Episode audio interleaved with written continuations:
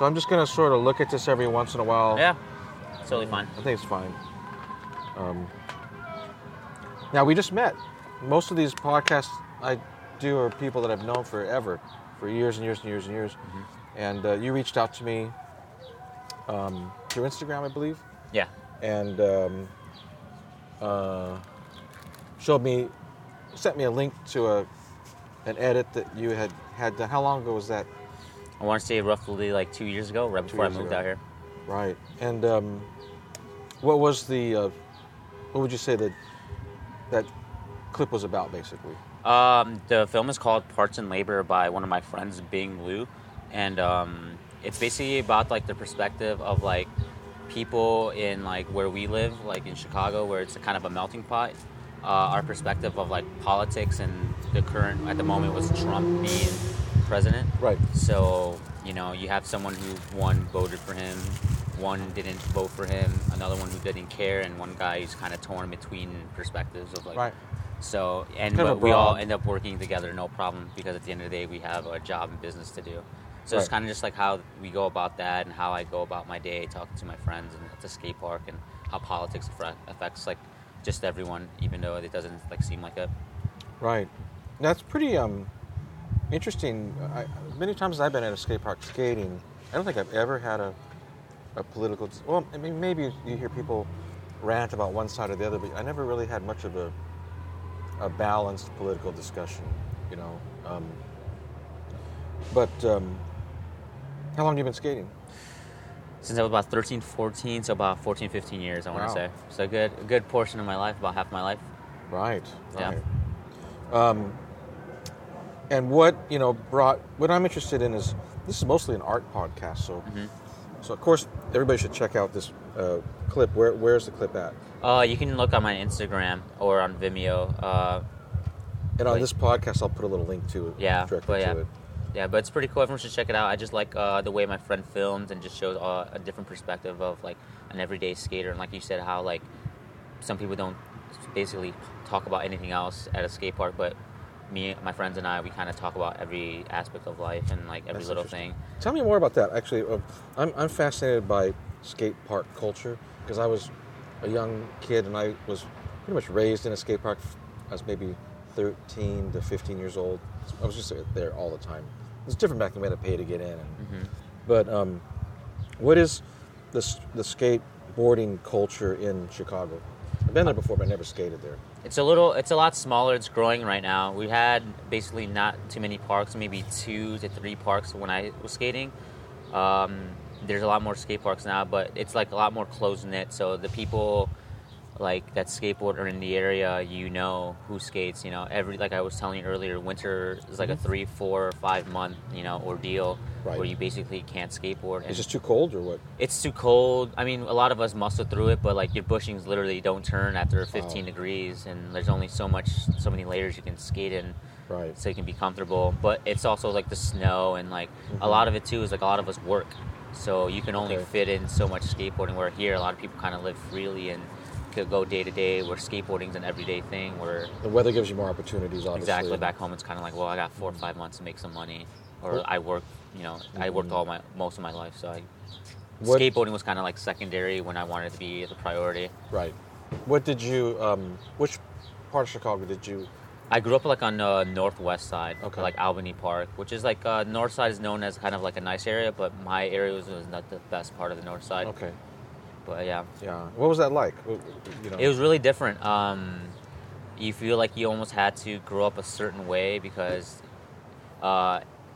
Whether people know or not, Chicago is very segregated. Yeah. You can I've been there once, and I kind of got that feeling. You can notice, like, per block, what ethnicity, goes on. Everyone kind of stays to each other's... Exactly. So weird. I stayed in a primarily Hispanic, you know, African-American community, so you kind of knew only that. My school was a little further from where I lived, so I kind of got a different mix of, like, different ethnicities. But it was just kind of different where, like, I kind of grew up having to listen to a certain music, having to kind of wear a certain thing. Right. And if I didn't fit that basically demographic, I was kind of like, you're obviously not from this neighborhood or something like that. Mm. But so you felt obligated to dress in what kind of clothing to... Kind of like baggy-ish, so like I fit in with my friends, like fitted caps. I mean, I like the way it felt. I like hip hop and rap, but like rock music. Like a uniform at some point? Or? Yeah, I felt like rock and metal was like my secret. Like I love rock and metal. That was your secret little hidden... Yeah, and I was kind of like, I kind of hid that from everyone. And then you did? Only my siblings knew because they, my music basically influenced their music. And they listened to all the stuff I listened to. So they're like, oh yeah, I listened to Metallica, Slayer, Iron Maiden, all that stuff, you know? When in the back of my mind, I got to listen to 50 Cent and Tupac and Biggie. So you're talking a different talk when you're around certain people. And... Exactly.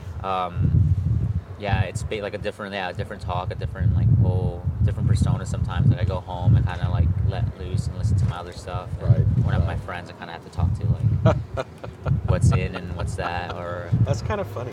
I mean, when I was a kid, way back in the '70s, was the same. I mean, a lot of people like hard rock, and I like that, but I also like some of the '80s synth pop, and so we all had our little sort of secret song sessions, you know, we've listened to stuff that people just, you're such a pussy for listening to that, you know. Yeah, exactly. Yeah, just like sort of just listen to it. Like, oh, you listen to Linkin Park? Like, oh my God. And that's actually one of my first concert was Deftones, Mudvayne, Limp Bizkit, Linkin Park, and Metallica. It was all five of them. It was a really good lineup. Yeah. And I didn't tell anyone until like maybe we had to show and tell in school, and then everyone realized, wow, you listen to this stuff? How old were you? I think I was like 13. I think I just started skating. Yeah, and that's what I was saying. Skating kind of gave me this outlet where it was okay to be different. Tony Hawk Pro Skater is actually the first thing that got me into skateboarding. How so?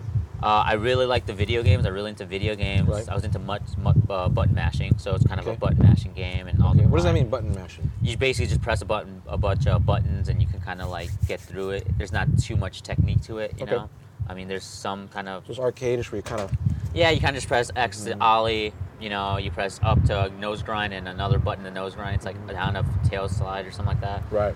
But like the music was so different. You got this mixture of hip hop, rap, rock, reggae, like anything you think of, punk, and like it was okay. Like it was all together in that game. Tony Hawk Pro Skater was exactly. It was one of the first games I've seen like maybe an African American person on a skateboard. Okay. On TV or something like that, which is kind of crazy. Right. My friend always likes to ask me, like, why do you like DGK so much? I was like, well, Stevie Williams is like one of my favorite skaters because like it kind of seemed like it's different, you know? Like I didn't see, like the kid I started growing up skating, we were both like from Central America, so we were both darker complexion and stuff like that. So all I knew was him and I skating, and anyone else I met through skateboarding was like, you know, someone from, you know, Caucasian or like just American. A lot of Caucasians, right? Yeah, a lot, yeah. And it was like primarily that. And then, so that's kind of where skateboarding was, where I could kind of listen to rock, I could kind of like jam out and listen to like, I don't know, Lynyrd Skynyrd with them, because it's like, you know, my friends, if they find out. Sweet Home Alabama. Exactly, they find out I listen to Freebird, that's I'm out of here. I'll never be looked at the same. But it's pretty cool how like just the game just itself kind of just opened my eyes, and like my friend actually stole a skateboard one day and gave it to me for my birthday. And my friend and I shared that board for about 4 months until he got one. And I rode that board, too. It was, like, literally like a piece of lumber. Right. Yeah, and just, like, squared. Remember what kind it was? Element. I remember everything exactly on it. Element, Bill Pepper board. Yep. Trucks. The trucks were Fury. Okay. Dynasty wheels. I had Black Panther bearings and had Black Magic grip tape. What size were the wheels? The wheels were, like, 54s or 55s. They're pretty big. Kind of big.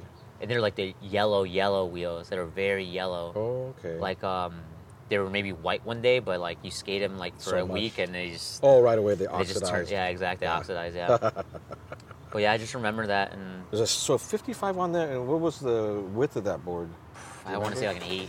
Yeah, sounds like it'd be an 8 if it had like a 50. Yeah, like an 8-inch board. It was just I don't even know where he got. I know he told me where he got the board, and I went by the yard, and the kid had like bikes and all types of things laying around, and I was like, oh well, just left in his front. He's kind of asking for it, yeah, especially where we lived in. It's like any kid wanted sort of code for like it's free. Yeah, like hey, a garage sale, right? But how long did you live there? Up until 2 years ago. Yeah, I moved here in March of 2017. Kind of almost on a half whim, just kind of went for it. Always thought about it in the back of my mind. You did? Why California? California is kind of like the what they call like the mecca of skateboarding, and it's like a lot of my friends when I first met them in Chicago, they're like, "You sound like you're from California, the way you speak and all this kind of stuff." And why was that? Is it because you watched media that had people speaking with that? I think it was just a skateboarding culture. I really took took to it. I basically studied skate videos, and I lived by skate. All the music I listened to was from skate videos, and so I basically heard everyone speak, dude, the handshakes, everything. And it's just no one said dude back home. That became part of your culture. Yeah, that became my life. Yeah, honestly. Mm-hmm. And so when I kind of pictured myself where I was at home making pretty decent money, working full time, worked at a job for 9 years, and it's great. I was honestly married and stuff like that. So going through a divorce, did. Some kind of that's rough. What do I do? Where do I go? What's my point in life? What's my direction? And just one day I came out for about a week to visit my friend in mm-hmm. San Diego. Yeah. Before I went to visit my friend who I haven't seen in 7 years in Guatemala after he got deported. Okay. Yeah, and then just being out away from home and seeing different things and just being in warm weather during February. Right. That really, I've seen how much the weather really affected my life too. Mm. How does it affect your life? Being able to be outside every day. Yeah. You prefer being outside to inside? Yeah, every day. Mm-hmm. Being able to just this is, what I'm going to wear basically all day is a long sleeve kind of over sweater. Right. Kind of home, what would you do? Not home, but at Chicago.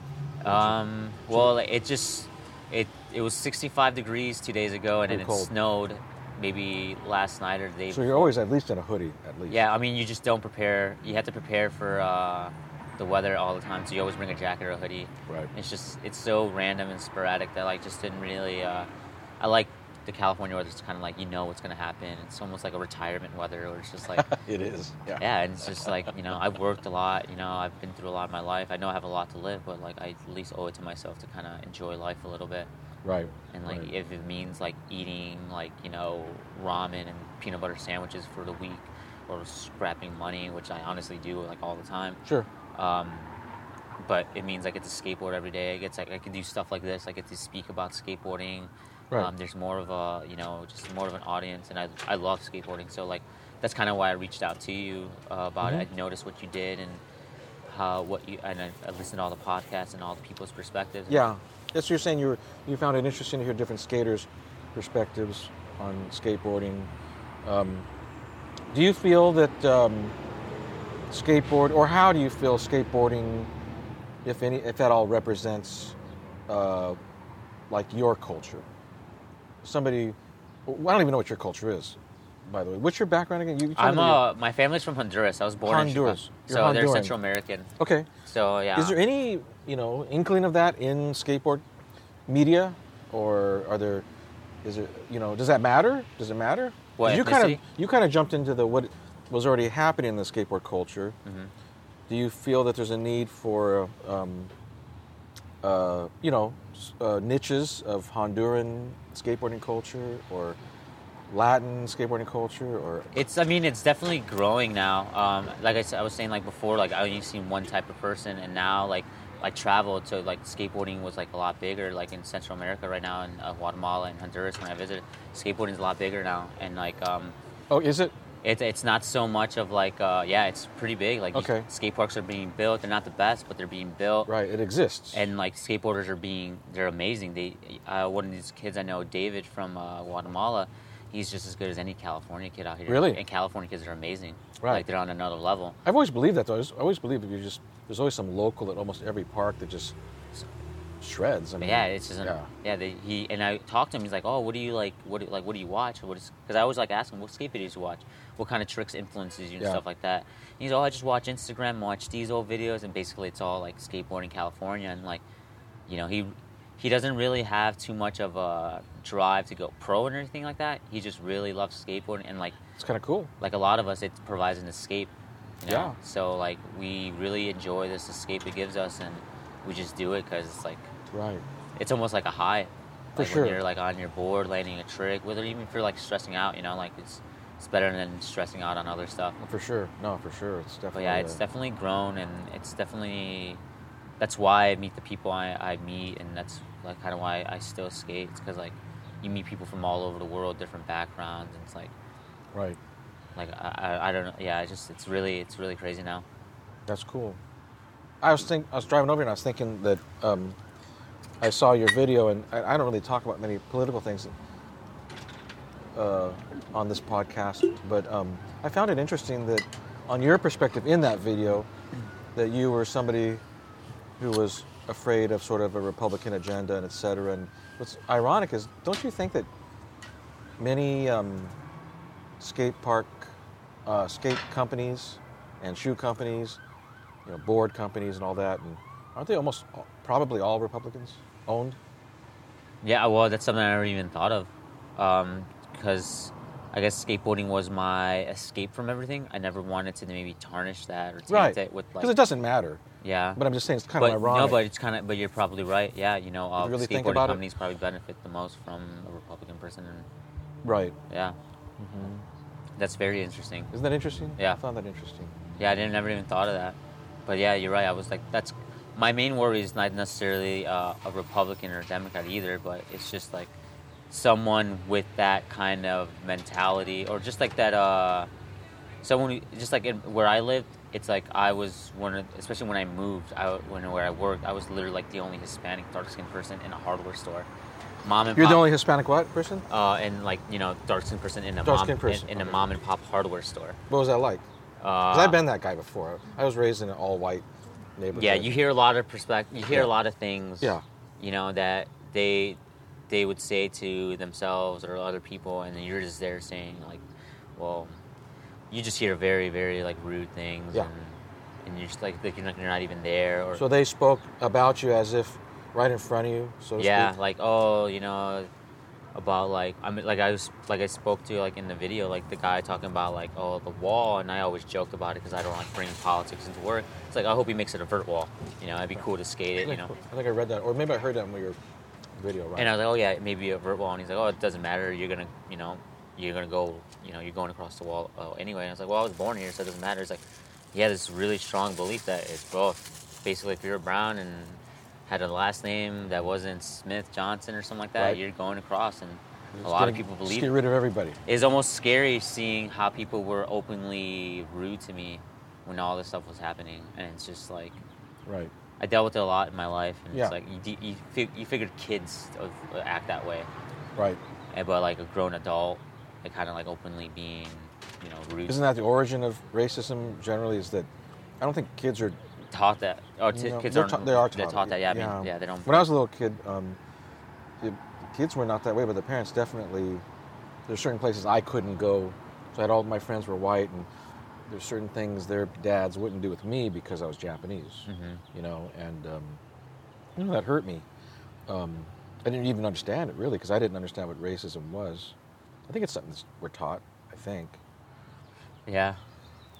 But I mean, it's hard to believe. I mean, it's hard to tell because I don't remember that part of like my life if I was being taught something like that. I don't necessarily feel like I have a prejudice towards any particular race, but I don't like certain people.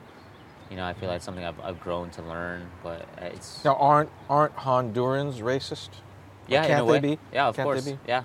Because I went to Japan and I met lots of people in Japan that are very racist, very nationalist. People. Even against like their own like Latin people. Latin people are pretty racist against other Latin people. I heard the Asians are the same. I heard some of them, they're very divided on the tone of the skin or where they live or what their background is. And yeah. That's like everywhere. That's not just it's a human thing, huh? Yeah, I don't feel like it's a like a white person thing. Like, no, absolutely it's not. It's like anyone could be racist. Yeah, I know that. I can only speak for Asians. I'm Japanese. I know that. Many Japanese are racist. Yeah, and they're racist against whites. Some, you know. Yeah. It's really interesting. Yeah, and it's my thing was never against like a white guy being president or anything like that. It was literally just like, just the fear that was put into me and like finding out that friends that I skated with weren't too happy of me being basically Hispanic or something like that. Like I had a friend basically we had a ramp together. And then you would see him put up like Trump stuffed walls, and we all kind of kept like that thing away from our little ramp because it's like where we all do our kind of a sanctuary. But I started seeing it kind of like come into my culture, come to skating, and that's what kind of gave me that fear of like, well, I'm going to lose the one thing that basically helps me escape all this stuff. Right. Because how did that feel? Like, I just felt bad, like something that's been taken away from me. Like I said, like. I went through a lot of stuff in my life. My family was, like, sick. A lot of us been in and out of the hospital kind of stuff. So, like, when I wouldn't want to talk to anyone, I'd go skate. And then all my friends, all we talk about was, like, music, skating, we drink, smoke, we do whatever, you know? Like, we're just a bunch of skateboarders. Yep. And then at some point, you know, once you start, like you said, you start noticing politics being there. And that's where I kind of was like, man, I don't really want to sit here and talk about politics with all my friends, but it's inevitable. You know, you have a bunch of grown men. Like, that's a little more different, too, back home. Like, if you notice a grown man skateboarding, he's not just skateboarding just to skate. He's a true skateboarder. Mm. And if he sits there, he has a lot more to talk to you than just skateboarding because he's got a whole life to live. And because he's so old. Yeah, he's older, like me. Yeah, I mean, and that's why kind of, like, I like hanging out with my older friends because, like, I feel like I learn from them and I get a different, like, kind of feel of life. But, like, at the same time, it's like, yeah, dude, I really don't care what you want to vote for. I'm trying to do a nollie notes slide or something like that. Right. You know, I'm trying to skate right now. I really couldn't care, like, who's in the polls or something like that. Right. If we were at the bar, if we were sitting anywhere else, sure. Right. You know, so it's a different vibe because it's a different setting for you. Yeah. Mm-hmm. I guess something a little more personal to me, too. Like, you know, like, some people don't want to talk about certain things like that, you know, especially, like, we're in your comfort. It'd be like if I was at home and someone wanted to talk to me about something I didn't want to. Right. That's where I felt like the skate park was, like, my home. Right. Oh, that's cool. That's interesting. Do you feel like that's been a thing before Trump?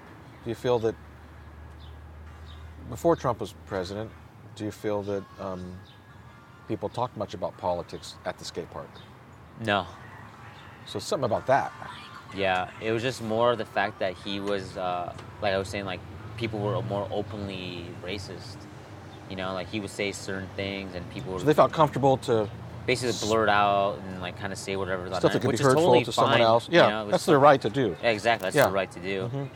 But at the same time, you expect people to be kind of, like, you know, empathetic to people and stuff like that. And but it's like... But, I mean, that's just how I am, and that's how I was raised. So, like, even though if I had a bad view on you, I was raised basically not to basically tell you anything.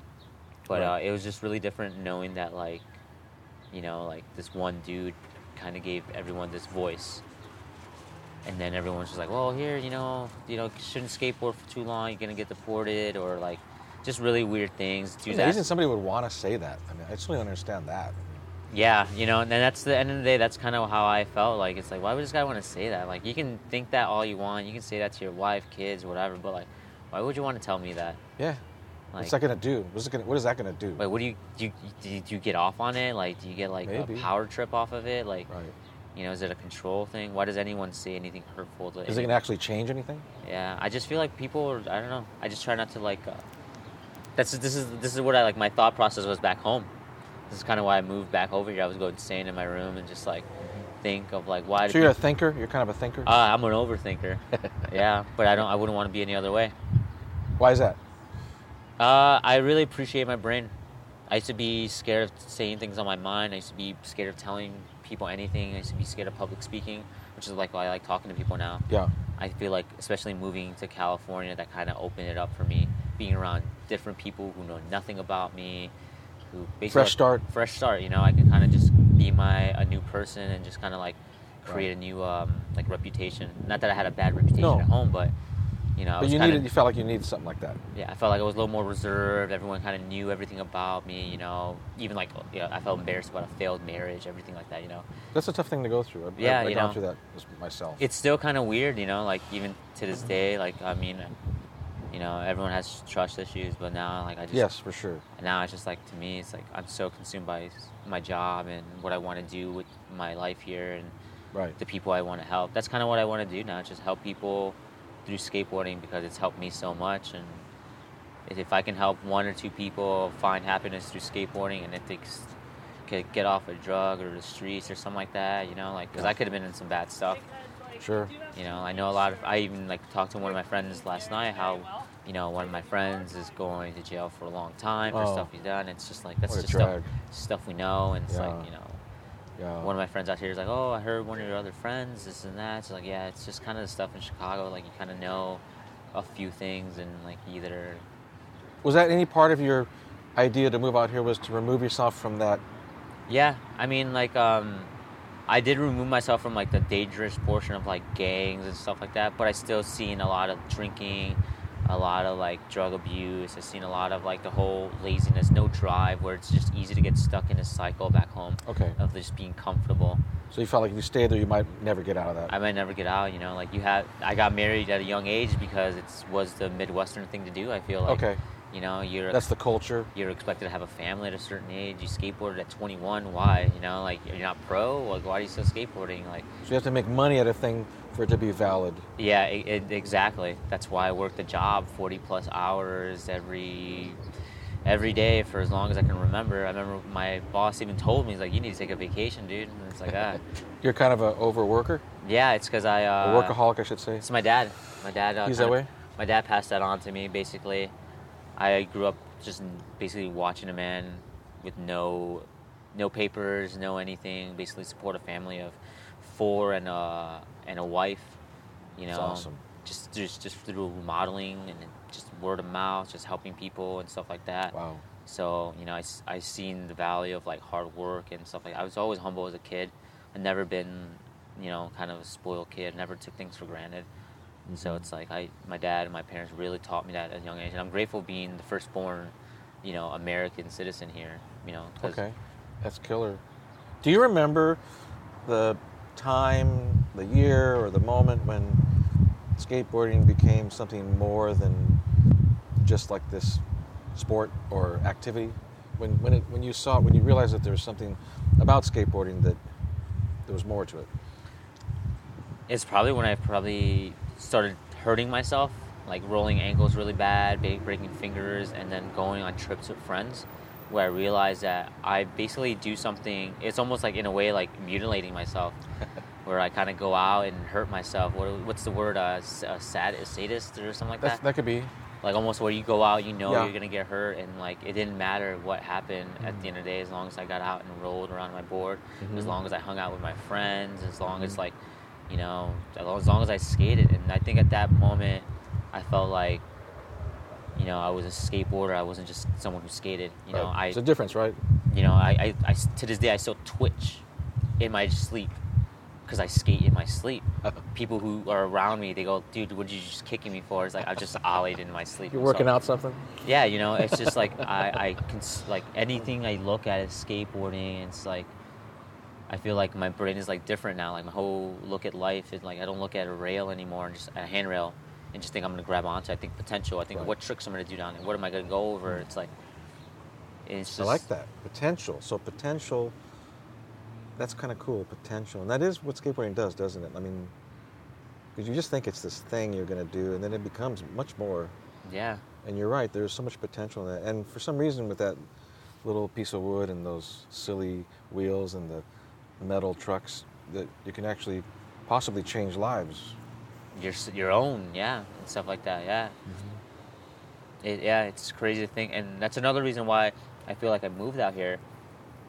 Even though Chicago has a growing skateboarding scene, winter and the lack of companies and the lack of like just a big, you know, place to skateboard year round, you can't really make money or you can't really work and something like that. Okay. And it's not like I expect to have myself make killing off skateboarding and being a professional. I don't even want to even be a professional. I want to be able to, like, I don't know, work with a company with skateboarding, do something like I work for Vans right now, like just as a park supervisor, but I get to work at a skate park, the Vans indoor skate park. It's like iconic. Yes, absolutely. And like I grew up watching that pool party stuff, and like the fact that I get to work the event, I see Lance Mountain every day. Bucky Lassick's a local. They know my name. It's like kind of surreal. It's like, you know, it's almost like your dream come true. Because you said it's a mecca, right? Those guys, Lance anyways, I mean, he was one of the first, you know, one of the pioneers, right? Exactly, yeah. And there he is. You could go skate with him, right? Yeah, and I could go skate with anyone from Chris Joslin to, like you said, Lance Mountain to, you know, like anyone, you know? Right. You can't do that in many other sports. You can't, if you like golf, you can't go golf with Tiger Woods. No, exactly. Right?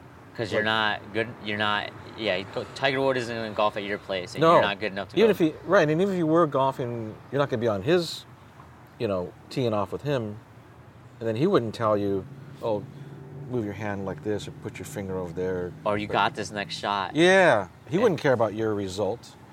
Like no, yeah. Lance does, right? No, yeah, exactly. Yeah. He'll talk to you, and that's something I see in a lot of these guys. They never really grow up, and that's something I like about skateboarding. It keeps this eternal youth in a lot of us, and like, you know, we cling to this thing where a lot of people think like, oh, you know, you cling to this, but like this stuff, this thing I cling on to, and you know, keeps me young, keeps me like pushing through life, keeps me like, you know, I help, like whenever I feel down, I just think of like, you know, like I've gone through worse, you know, like.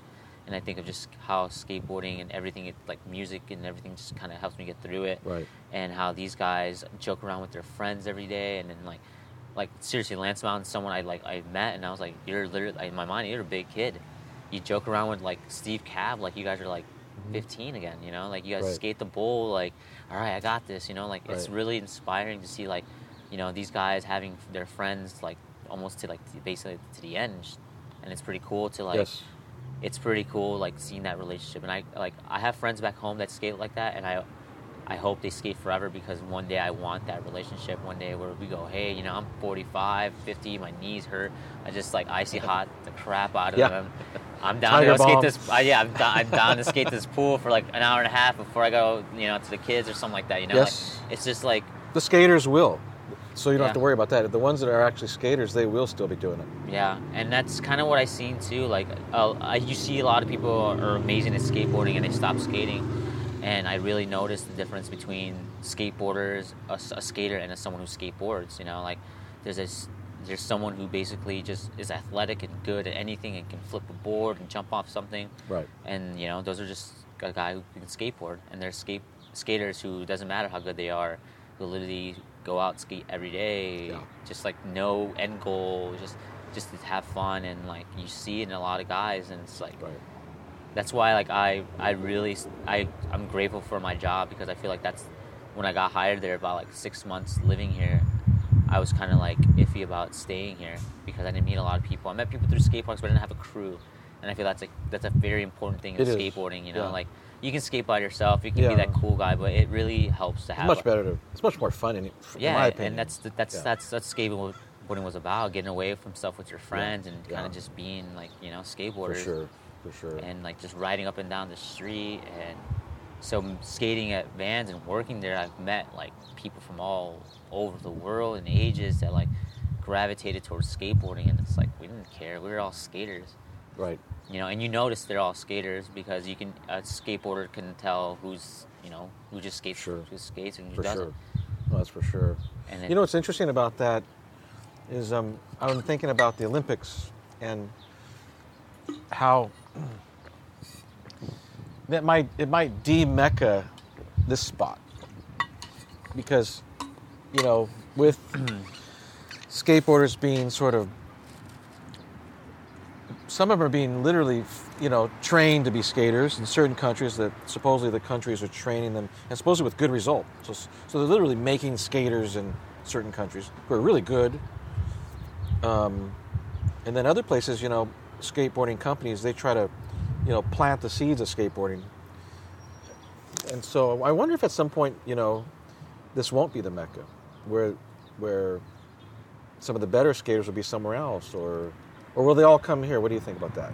That's really, I actually was thinking about that the other day, how like the Olympics would basically like take away what skateboarding is for a lot of people. And I was kind of thinking like, think of places like Barcelona, who's like that's, people say it's like another real big place for skateboarding. It's true. It's been kind of blown up there for a while, right? So like I feel like there's always going to be somewhere else where like there's always going to be that true crowd of skateboarders who go like, it's too mainstream. We got to do this somewhere else. We got to do something else. And maybe it may even be somewhere as like, you know, San Bernardino, or like somewhere as far as, you know, New York or something like that. Right. But yeah, I feel like it will change. I don't know when, and maybe not even my lifetime, but I feel like the whole thing of skateboard, because it's kind of started, like it was big in California for a while, but then it was really big in the Midwest and East Coast. Okay. And there was this huge, even like the skate, you think of Girl and Chocolate. Okay. Their skateboarding, that whole mid-90s skateboarding was all East Coast type of skateboarding, because the East Coast skateboarders didn't have vert ramps. Right. You know? So everyone started skating street more. Right. Like, that's all they had. Right. So like they kind of adapted a style with puffy shoes, big pants. It wasn't the Southern California way. Yeah. Southern California is like board shorts, Vans, and no shirt, or you just look very search for beachy. So it changed even the style of it. Yeah, and I feel like it's just even like now, I don't know if you follow Instagram, it's all about it's very fashionable now. Like you wear designer stuff, and like people are doing that, aren't they? Yeah, and like I feel like wow, I'm growing out of date now. Like I don't the style of skateboard I like is not even cool anymore. And like I show skate videos to some of these kids, and they're yawning, and they show me stuff. I go, what is this? It's like, I speaking of that sort of a similar subject, I was just shooting some pictures at this, do you know Jasmine Chavez? You ever met her? I don't think I've ever met her, no. She does a thing called LA Girls Skate Session. Oh, I heard that, yeah. She does that El Sereno, too. Yeah, and so she localizes Sheldon Skate Park, which is in Sun City. It's just basically Burbank. Mm-hmm. And... it was so cool because they all dress different than people at, say, a skate park in Huntington Beach. Mm-hmm. And they dressed like you just said, actually very nice, like real nice pants and really nice shirts. Even the guys really cared about everything that they're wearing. I saw a lot of dudes had black socks, which, being where I used to skate, it was always just white socks, Mm-hmm. And I liked it. I liked it. And they had their own style, too. Like, the way they ride, they have a different style than what I'm used to. Another instance is these guys in San Pedro at Peck Park. Mm-hmm. Same deal. They have this sort of style that seems to be almost just from there, which I loved. Yeah. And I wonder how that happened with all the media being, Bones or whatever stuff everybody had to watch. How did those styles develop, I wonder? And did you guys have a style in Chicago, sort of? Yeah, you kind of look like you're going to work every day. Really? Yeah, I mean, if you notice, there's what we call the suburban kids. They had the skate gear, America shirts, the tight crew pants, the big puffy shoes. They looked like the CCS catalog. Okay. And then there were us who were basically literally shop at the Salvation Army. I had like a lot of my sister's hand-me-downs because she was kind of a tomboy. Yeah. So I kind of dressed with whatever I had. And you're so lucky your sister was a tomboy. Yeah, for a little bit, and then she kind of realized she was a girl, and then oh, I can't wear your pants now. I tried a little bit, and too much. It was a good ride. Yeah, but it was just more of like I don't know. Like I feel like I lost train of thought. Well. What about skate style? Is there a skate style that's specific to Chicago? Yeah, we're more like ledge skaters, manual, or like ditches kind of stuff. There's not a lot of handrails in Chicago, so you're not allowed to see it. If you skate handrails, like you're more of like I said, like you probably skate by a skate park.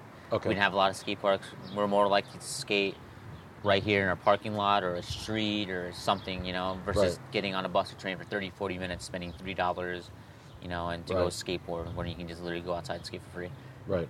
But yeah, in terms of like the way we skate, even when my friends come out here and visit, my friends from Chicago come out and visit, and my homies from California realize that, your friends from Chicago skate a lot different. It's like, yeah, the ground is smoother here, So like so what do they have to do to compensate for that? You skate faster. It's just it feels nicer to be able to smooth. That smooths everything out when you go faster. Yeah, and then you can just go faster. Everything feels I love that because I love watching somebody skate fast. Yeah, and that's kind of like where I get to. Like a lot of people tell me, you skate kind of fast. It's like, well, everything was chunky back home. We like that. We're not technical skateboarders. We weren't really like kickflip back tail, big flip out to manual to anything. It's more like I'm gonna do a backsmith going 100 miles an hour on this chunky ledge with no wax. That's you're gonna hear it, and that's just gonna look really good. Right. Versus like I'm gonna go kind of like mediocre speed, flip into this grind, and then flip out of it. All kinds of weird combos which is like I personally like too. Yeah. I like all types of skateboarding, but I think the style of Chicago is more like you can't wax this, you got to go fast. And why can't you wax it? It's more of like you don't want to wax something too much because you're gonna slide out. But like what I learned here is like you kind of need something very slick to flip out or flip into something because you want a consistent slide every time. But if you're going predictable, if you're going 50 miles an hour, it doesn't matter because you're just gonna fly through that ledge. But if it's not waxed, you're not gonna slide. So you can rely on that stickiness. Yeah, exactly. Where if it's really slick, you kind of almost give you extra speed. If you go too fast. Sure. So you don't want to go too fast. Where like I don't really like ledges too waxed. But I like them, I like feeling the cement or the whatever I'm on. You know, because you need that feedback. Yeah, it's almost like assuring that I'm skating. Like if I grind something that's too waxed and I don't hear metal or something, I kind of feel like I'm not. It's like you're on nothing. Yeah, I feel like I'm just riding. Mm. That's cool. But yeah, like I feel like I gotta watch more Chicago Skater because I love it. It's pretty cool. I can even send you some stuff. I can send you my friends' videos. Just I would love to see it. It's pretty cool. Even our music is like a lot different. Very hip hop, bluesy, jazzy. Mm-hmm. I know my friend Timothy Johnson is probably one of the best skateboarders on the planet. He was living out here for a while. He moved back because he just rather skate Chicago. But he has like literally what we call jazz on a skateboard. He's basically like that, very smooth. His way, the way he rides. The way he skates, like if you put up jazz music. So just buttery, like just effortless. Effortless. Like if I could think about a Chicago skateboard, I would put him. What's his name? Timothy Johnson. Johnson. That's killer. He's like, he's amazing. That's killer. I love skaters like that. Yeah. It's almost like you just see him push and you're just like, wow, like that push was amazing and like this is one of those. Wow. The pop was good. Everything he lands, like.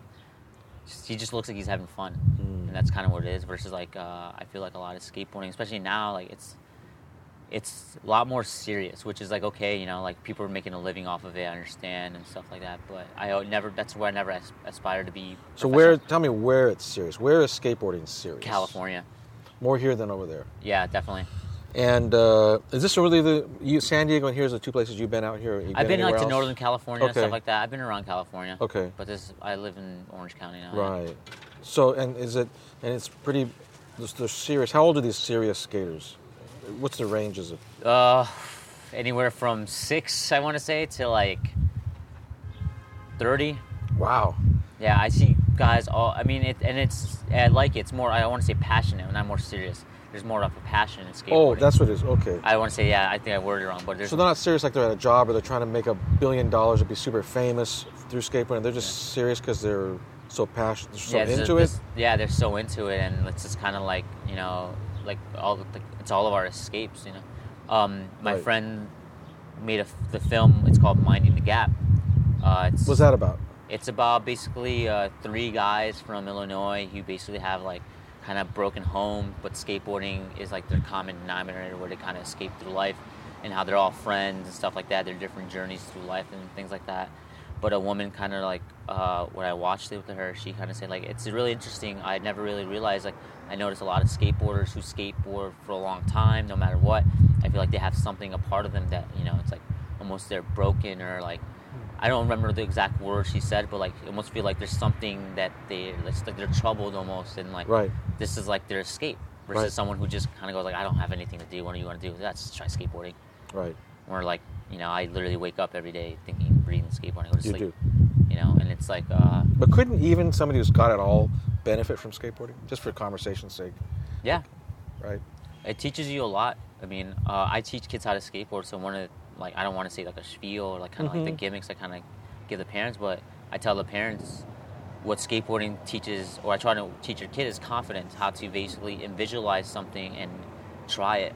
You know, whether and you're not meaning like I'm gonna try it first try and get it. Mm-hmm. Like you're gonna fail, you're gonna maybe get hurt. It's gonna take time. And for sure, gonna fall. Yeah, you basically have to strive for this, and I feel skateboarding gives a lot of skateboarders have this. This kind of like they strive for everything, you know, because I feel like skateboarding, if I can break my ankle, not walk for 7 months and come back and skate better than I ever have before, then I can move to California, I can get a job and, you know, I can live on a couch for X amount of times and get my own place. Right. So it's like little things like that where like I've been through a lot of physical pain, skateboarding puts me through a lot of mental pain, Why does it put you through mental pain? Because skating's really mental. I feel like you have to be a certain person, very patient to be able to work on a trick for hours, months, days, you know, years. Years and video parts and basically go through these ordeals where like, I want to do this, but I can't. Like it's something that you can attain, but it's... What if I could wave a magic wand over you that would take away the mental part and you could just get stuff when you could more quickly? Would that be better, or is it better that it's hard to do? I wouldn't think I'd skateboard as much as I do. I don't think I'd enjoy it as much. part of it is the struggle, I think. Yeah. The fact that I basically work for it, you know? Like you need that work, don't you? Yeah, I like that, you know? I guess it gives me like a sense of purpose. Right. You know, to kind of like try at something and to be working on something. But at the end of the day, it's the sense of accomplishment too, like, you know, finding, landing that trick, you know, knowing that I don't have to try this anymore for like another hour if I don't want. If I can try it again if I want, but I don't have to do this anymore. I've done it, you know, like I've conquered this. I basically, yeah, I've gone over barriers and stuff like that. And it's like, so do you think that, you know, some people believe that artists like to create difficult situations, you know, in order to enhance their art? Yeah. So do you feel that skateboarding is an art?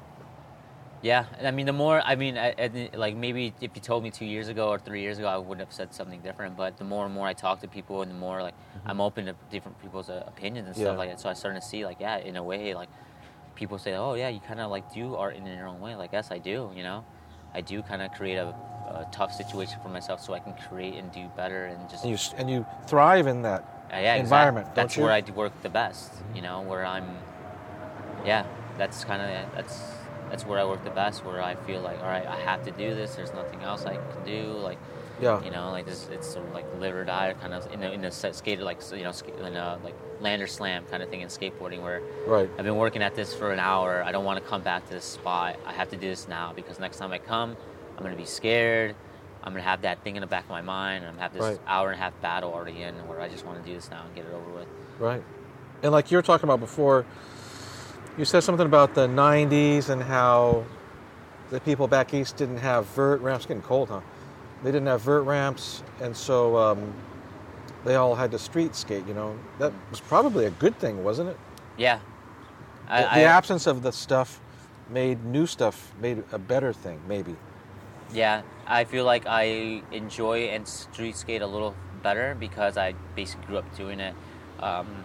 I noticed a lot of people are really comfortable with skate parks and you take up street skating and it's just like, I can't do anything here. It's like, but you never tried. And it's just like, you're so comfortable somewhere. And where I kind of like, that's where I like skate, adapt. Street skating is like adapting to different things, different environments. You know, I can go to the same spot every day for a week, but it's going to be different every day. Yeah. There's going to be different people. The weather's going to be different. You know, there's going to be a different security guard. It's just going to be it's a whole different thing. All those parameters. Exactly. Where like, I really like, almost like love doing that, you know, the whole thrill of it, that's what skateboarding is, you know. I feel like skateboarders who can street skate are definitely better skateboarders than guys who skate in the park all day. They have more board control, don't they? Yeah, you can skate anything. You skate stuff that aren't made to skate. Right. You know, like, and you have to deal in the fact. It's not easy to skate, you got to make it exactly a skateable thing. Yeah, you have to go out there and wax it, rub brick it, light up the spot. You have to tell people, hey, like, can I like skate this? Can you get out the way? You have to deal with the guy trying to from across the street who doesn't even live in that building, trying to kick you out, trying to tell you something, who's letting his stress out on you. It's just the crazy things you see in the streets, but like I love that. And with all that you have to do, you still like to do that? Yeah, I love it because I like that's cool. I like experiencing things. I like really just like you said, just like putting myself in those situations. Right. That's why I like to travel and stuff like that. How does that affect you? Like, why do you like to travel? Just seeing that, well, skateboarding actually helped me travel.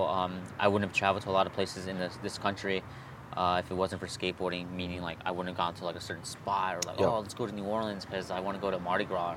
I really don't really care too much, but I went there because it was winter. Right. And it was warmer and... I could skate, and then it was like New Year's, so I was like, I wanted to do something for New Year's. You went there for New Year's? Yeah, it was really crazy. Is that pretty gnarly? It was probably, yeah, it was insane. It was probably the beginning of the end of my drinking. I don't drink. What did that have to do with that? I just drank every day too much. Like I was too much. Like you hit the bottom or something? Or? Yeah, I felt like I think I had alcohol poisoning in the last day, God. And then it kind of really turned to me like. You're doing that puking where like it just doesn't stop. It just like. Oh my God! Like I went to a Wendy's, looked at my food, and just left the food there and bought like $10 meal and just left it there. Right. Because I couldn't take it home. I couldn't stomach it. You're done. Yeah, I took a sip of the drink. I took a bite of the fry. Looked at the burger. I was like, oh, I can't do this. Slept. And I remember New Year's Eve, our plan was to get up early, skate, and basically enjoy it. And I didn't get up till like 10 o'clock at night because I was sleeping all day. sleeping it off. I held a beer for like the whole night.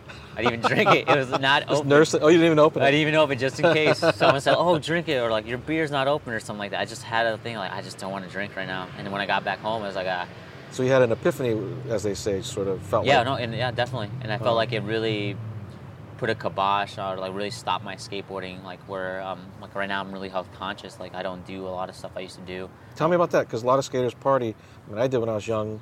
What's the difference between a partying skater and somebody who doesn't party so much?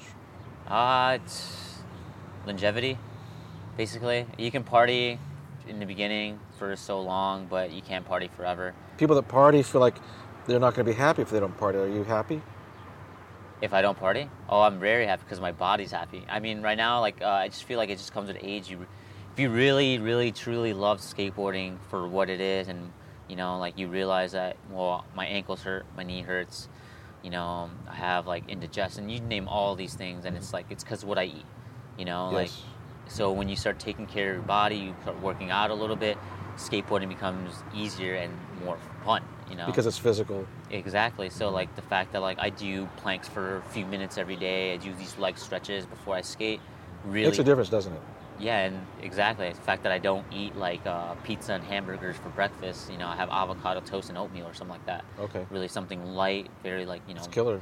What about lunch? What do you do for lunch? Lunch, sandwiches and chips, kind of stuff. And then dinner is like if I feel, depending on how much I skate, is kind of I would try to replenish. Right, because you're hungry by then. So yeah, so it depends on what I've done, how much I skate. I go, all right, you know, maybe today I'll have that steak, you know, or chicken breast or something like that. Moderation. Yeah, exactly. I don't try to eat meat too much every day. I just, like in moderation, I try to have different foods, different palates, and not kill myself on one food because... That's smart. Yeah. I love food, and it's very important in life, and I feel like something, especially skateboarders, take for granted is like, you know, you literally are what you eat, you know, like you're saying, you party all the time, you're only going to skate for so long. That's the truth. You know, you're only going to be able to shotgun so many beers before, you know, you're going to get, it gets When did you start feeling your mortality? For me, it was 26. Yeah, I want to say 23. I just really, I adapted to that whole drinking, skating lifestyle when I moved further away from like my home area, and I started skating with like a lot of these like suburban kids, and like, it was really easy. Did it help you to land a trick if you're a little buzzed? The confidence, yeah, like just, you know, drinking, even getting high and stuff. So I got like past that fear somehow. Yeah, just all that stuff, just doing all these weird things, like where it's like, because I used to do like, to be frank, like I used to just pretty much party. I used to do a lot of, like not a lot of drugs, but I tried drugs and like, you know, I tried skating on stuff, and it's just like, for a moment, yeah, for the time it's cool, but like the later, the more I realize and the older I get, I go like, yeah, you know, I'm glad I tried it. I'm glad I didn't, you know, I'm not trying it now. Right. And like not thinking about it, like because I'm someone who, that's why I kind of left here. I don't like wondering what if. Yeah. I always said like, what if I do this? What if I do this? What's like, I gotta try it. I don't like wondering what if. It eats me alive. Right. You have a big curiosity. Mm-hmm. Yeah. That's cool. You know. What about, you know, people that are just like you? Because I heard your story. The part about moving to California so many times. What advice of encouragement or preparation or whatever can you say to people who are they live somewhere and they're thinking about, I want to move to California, I want to couch surf, I want to skate? The first thing I would say is it's really expensive. And I say that a lot because in Chicago, I paid $700 for a one-bedroom apartment. I pay $650 for a room now. So you give up a lot of this freedom and space. You know, you have to adapt. You know, you change your eating habits. You know, like you because food's expensive, or why is that? Just like depending on the different types of food, you're not going to see the same food you see back home. You let's talk about that. What about the Chicago food? Oh, I can. Is Portillo's? We need another podcast for this one. We need another segment. Is Portillo's any good? Is that Portillo's is a good interpretation of Chicago hot dogs and Italian beef. Drive-through kind of thing. Oh, just like the style of food, yeah. Okay. Not so much drive-through, more like you pull in. Chicago's really good in terms of food because, like you went there, you noticed a different ethnicity segregation. Yes. So you can get different foods all over. Like amazing. If I wanted Puerto Rican food, I know I go to North Avenue. If I wanted, you know, some good Mediterranean food, I know where to go. Where to go. I know exactly where to go. And it's really good. And it's really good because people from there, literally making it, and it's not some chain. It's I like the food here because it's a lot healthier, but the food back home is so greasy and yummy. Right. And, I mean, that's kind of like just little pleasures of life, you know? Yeah. If you're not going to... That's why I kind of eat a little bit extra. What I know I do, I give myself treats every now and then because, like, I mean, if you can't enjoy life... You think the food's a little greasier because it's so cold there? It's harder to get through the winter? And it's just the culture, you know? Like, people in California tend to be more health conscious. They tend to be more in shape. They tend to be more active. Like, let's go to the beach. Let's go skate. Let's hike. Where in Illinois, Chicago, it's more like, you know, you don't really do that too much unless you're literally an active person. So I feel like... Because of the weather, or is it just the culture? The weather, both? The weather and, like, you know, the culture where, like, you know, you're active if you're into sports, really, you know, like, where someone, you don't have to be an athlete to go hiking out here. And it's like, there's nowhere really to hike in Chicago unless you go 3 hours away. Where, like, true. I'm here, I can literally go down to Tustin. Right. I can go hiking on a pretty neat trail. But don't people walk more in Chicago than people in California? Yeah. But we also take trains more and buses more. So, like, we don't necessarily walk as much as the average. Because you have really good rapid transit. Yeah, it's super fast. Like, if there's a bus stop right here, you'd see a bus maybe every 10 minutes. That's awesome. Maybe even more, depending on rush hour. Yeah, that's awesome. That's the one thing I really do miss. And that's, like... And so that's one of the tough parts that I try to avoid, too, is getting a car here. Because everyone has a car here. Yes. And everyone stresses about a car here. If you and I wanted to go to the movies, we'd get in my car and we'd drive over and park by the movies. Like Californians. Yeah. Right? We're at a mall, just in case anybody doesn't know that, but right? Not the case. No. It was like, I don't know. I've been so used to not having a car, and like I kind of like the fact that I have to rely on myself and my own will to get to places. You probably already know, I like trying hard. I like working for things. I like, it gives me the sense of accomplishment knowing that I can get there in rush hour in traffic. So let's say Costa Mesa Skate Park for 40 minutes on traffic, or I can get there in the same time on a bus in maybe 15 minutes, maybe an hour. You know, I just have to get up a little earlier, I have something like that. But I get to skate more. I don't have to sit in the car. I don't have to, like, you know, deal with traffic. I may get there faster, but you know, there's just this skateboarder in me that I like pushing. I like. Right. It keeps me healthy. Like my parents are honestly like not the healthiest people. Okay. Which is why I kind of like cling to healthy eating and just taking care of my body. You've noticed a difference for yourself since that change? Yeah, definitely. Just skating every day, I feel like my heart is like better. You know, I used to have like times where like I feel sluggish and tired just randomly, but I almost don't feel that. Exercise really helps all that. Yeah, so. I feel like I constantly have a good amount of energy every day because of what I eat and how much I exercise. Yeah. Sleep better at night, too, if you exercise. It's amazing. In the winter, I gained a good, like, 10, 15 pounds, and it's like... And then you kind of, like, I don't know. It's just, like, there's, like, less of a drive when it's just, like... It's kind of weird, but... So if you went to Chicago right now, you and I got in a plane just to go get something to eat, what was the first place you would go eat? Oh, just today. It doesn't have to be your all-time thing. Oh, just today, right now, I really want Puerto Rican food. I really want... Describe this dish. It's kind of I want like home cooking. Like my mom makes it. She's not Puerto Rican, but I want arroz con gandules, which is basically like a rice.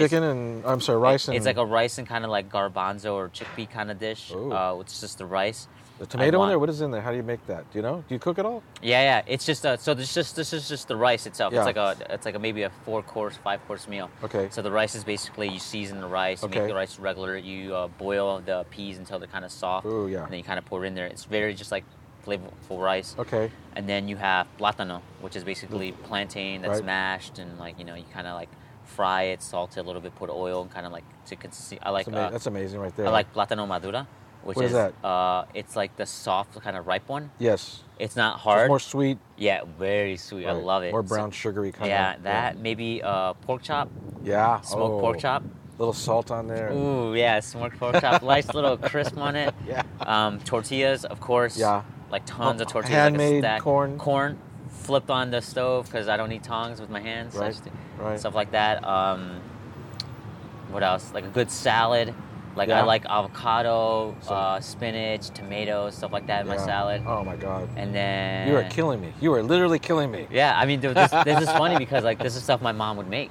Oh my god! So like I'm kind of used to this food, and like you know, and then like a big tall glass of juice, and like maybe a little small glass of soda. Just did she feed you well? Did she like you got to finish all your? Oh, we ate well. Like that. That's the thing. Like we were very humble, and like we didn't have much, but like my dad worked, so we always ate. Like I'm grateful for my family that I never had to starve. I never had to fight for food and stuff like that. Right. Where I know kids, I grew up with kids that did. Oh. But they taught me also like, hey, we have extra. Right. Your friend I noticed, you know, is here. Wanted to have, you know, come for dinner. My mom's like, hey, like we would know some of our friends like had tougher times, so we like my mom would be like, hey, just bring them up for dinner this week. So I kind of learned how to like just appreciate like good food and like the value, like finish your plate, you know, like that's killer. I don't really like wasting food. Like even right now, I'm like nibbling away. You don't have to eat that piece of garbage. No, I am gonna eat it because it's just. She just handed it to me. You know the. So what about breakfast? Some of my friends they're from Latin America. I hear these stories about my God, all the things their mothers made to me for breakfast, like friggin' first breakfast, second breakfast, third breakfast, practically. Was that for you, or was it just a bowl of cereal out the door? Well, my parents, they always gave us the option if I wanted food, but we always, I mean, growing up in like Chicago and like basically in the United States, you had the option of like having a bowl of cereal, okay, or having like a peanut butter sandwich, something like that. So more of a Western. Mm-hmm. But like there was a lot of time. Saturday was when my mom kind of like went out and kind of. Well, how would that go off? What would that be? So that would be more like.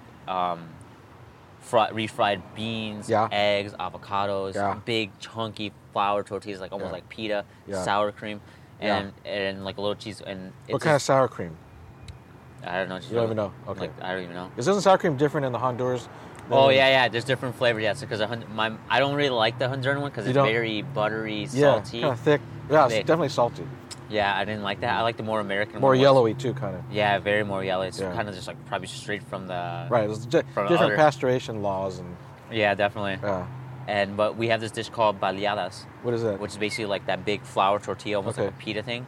You basically lay down refried beans, maybe eggs, some cheese, avocado, maybe in it's almost like a food where like you had leftovers. So if you had leftover ground beef or something like that, you just sprinkle on it. From Friday night's meal on Saturday, maybe you... And then you just kind of fold it up and it's almost like a big burrito taco. Oh, my God. It's amazing. Are Hondurans into fresh salsas or cooked salsas or any kind of salsa at all? Or no? Yeah, there's always like more like spices, like more like hot sauce kind of stuff. At least that's what I know from my dad. My dad like really spicy food. I don't really like spicy food. Okay. He like basically...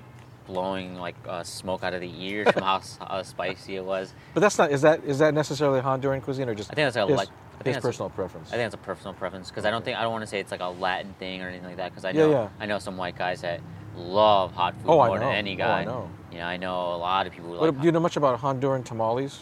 Yeah, I know. Is that the green thing or the yellow husk? So that's the green husk wrapped in aluminum foil, and that's another kind of like one of those foods where because Honduras is very, like, it's not a wealthy country. It's very dangerous, too. I think, like, 3-4 years ago, the city where my mom's from, San Pedro Sula, was the most dangerous city in the world. Wow. Where, like, it says anywhere from, like, 1 in 8 people were murdered. Oh, my God. Or something, like, 1 in 9 people were murdered, wow. Something like that, yeah. And, like, not just, like, died, or, like, murdered. Right.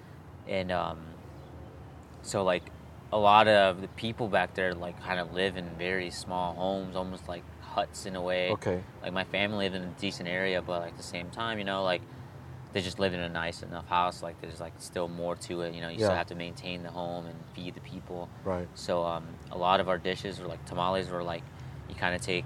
My mom would just make like olives, rice, potatoes. Like she just mix a bunch of things. Sounds delicious. She mixed into like this kind of like patty, kind of like tamale, and then you just kind of cut into it and you see different layers of stuff. Ooh. And every now and then, I'd ask her, can you just throw a couple of raisins in there? Oh, you go the sweet and the salty. So randomly, I get a little sweet raisin. That's killer. You know, and it's that's like... That's killer. I mean, the Western equivalent would be, you know, turkey, mashed potatoes, and cranberries. Exactly.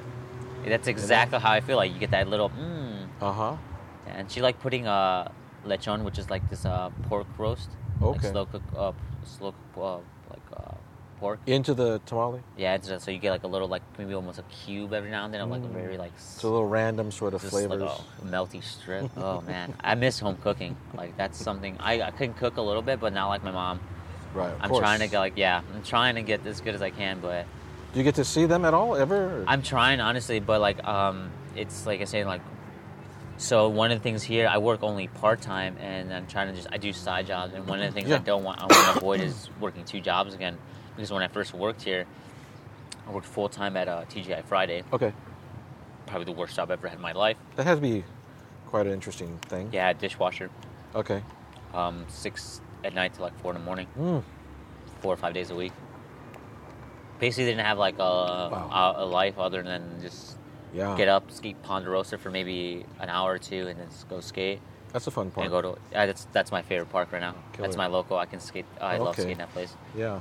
But just the whole environment there. I don't want to say what location, but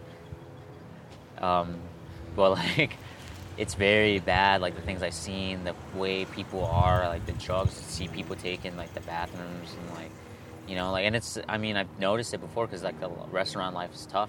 It's, you work the hardest with the least amount of pay. Oh. It's the least rewarding job out there, for, the amount of work you do, and I remember washing dishes for hours and hours, and I remember one time I marked a dish in the back with a certain scratch to see how many times I'm going to wash this dish, and I lost count after 30. What? Yeah, I was like, you know what? I washed this dish 30 times. So that means they're so cheap, they're not buying a lot of dishes because they just rely on paying somebody to wash it rather over than... and over and over and over. So, I sit there for hours and hours and hours. Yeah. And the one thing I ever asked was, could I just put one headphone in and listen to music? Because I feel like that's going to help me. Sure. And, I'm I don't talk to anybody here. I can hear everyone. Right. There's a machine wiring in this ear anyway. Yeah. So, I can't even hear that much. Nothing like that. So I understand protocol, but then you have men basically touching themselves in the line, the cooking line. It was very crazy. It was insane. It was it blew your mind to see that side. You know, you had one guy follow me home. Oh. Yeah, he was very, very into me. He wasn't fond of me not wanting. He didn't believe in boundaries, huh? Not at all. He was a typical guy. I think it was pretty interesting how he followed me home, and I had basically found a new route home because of that. Yeah, and it was kind of funny. And it's just at that point, I was I can't really work here.